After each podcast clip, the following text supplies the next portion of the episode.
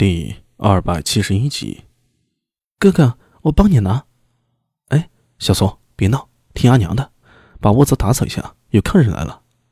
哦，在有外人的时候，聂苏永远都是乖巧的模样。他看了尉迟宝林一眼，然后就扭头跑去中堂大厅了。苏大为把包裹放在中堂门口，然后扛着箱子往里走，一边走一边说道：“哦，尉迟校尉。”你先进屋里吧，我把东西放好了。娘，这是金吾卫的尉迟校尉，你帮忙招呼一下。柳娘子吓了一跳，忙招呼尉迟宝林把东西放了下来。尉迟宝林说道：“啊，大娘子，没事的，我先帮你把东西搬进来吧。”话音未落，一条黑狗从他身边就窜了过去。就见那黑狗跑出大门，咬着一个包裹，一甩头就放在了身上，呲溜的又钻进了院子里。聂苏在屋子里擦桌子，一只小白猴帮忙拿毛巾，还有一只黑猫也急火火地叼着一个小袋子从门外跑进来。于是宝林觉得有点懵，这一家子动物都成了精了吗？这时候，苏大为已经回到前院了。哎，娘，你先别忙了，歇一会儿吧。咱们先把东西都搬进来，晚上二哥会来帮忙的。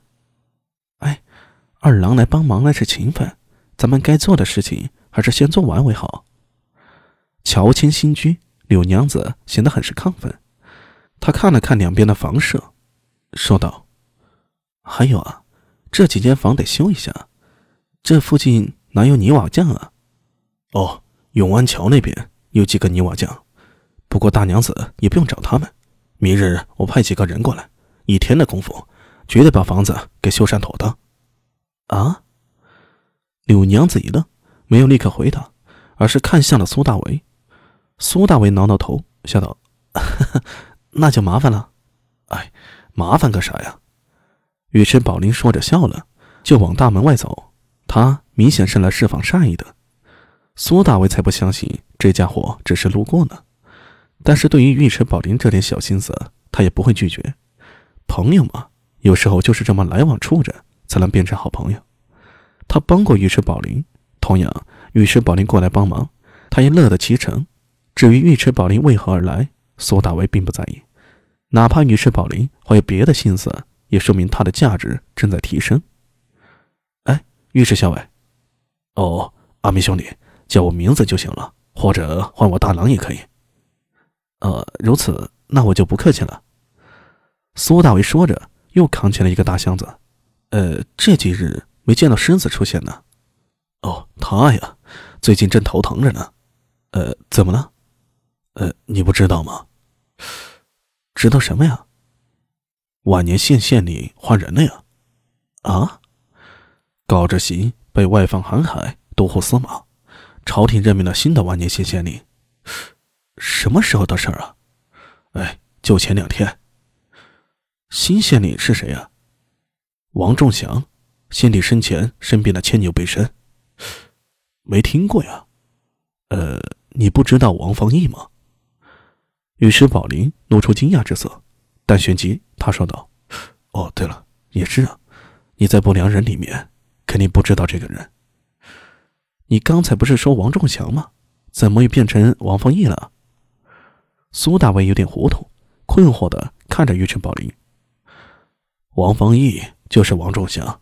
太原王氏族人，当今皇后的堂弟。哦，我还真的是第一次听说。啊，正常。王方义平时很低调，从不在人前显露。听说这次出任万年县令也是运气。本来长孙太尉和朱尚书各推荐了一个人，但后来赵春满推荐了他，长孙太尉和朱尚书才同意了意见。这个家伙可严厉得很，加上背景大。狮子也不敢太放肆，每天都要去点卯。他昨天还说一点都不自在。苏大为笑了，狮子也是蠢货呀，哪有什么绝对的自在？估摸着也就年前这段日子。你回头见了他，和他说一声：新官上任三把火，还是老实一点为好，别给新县令添乱。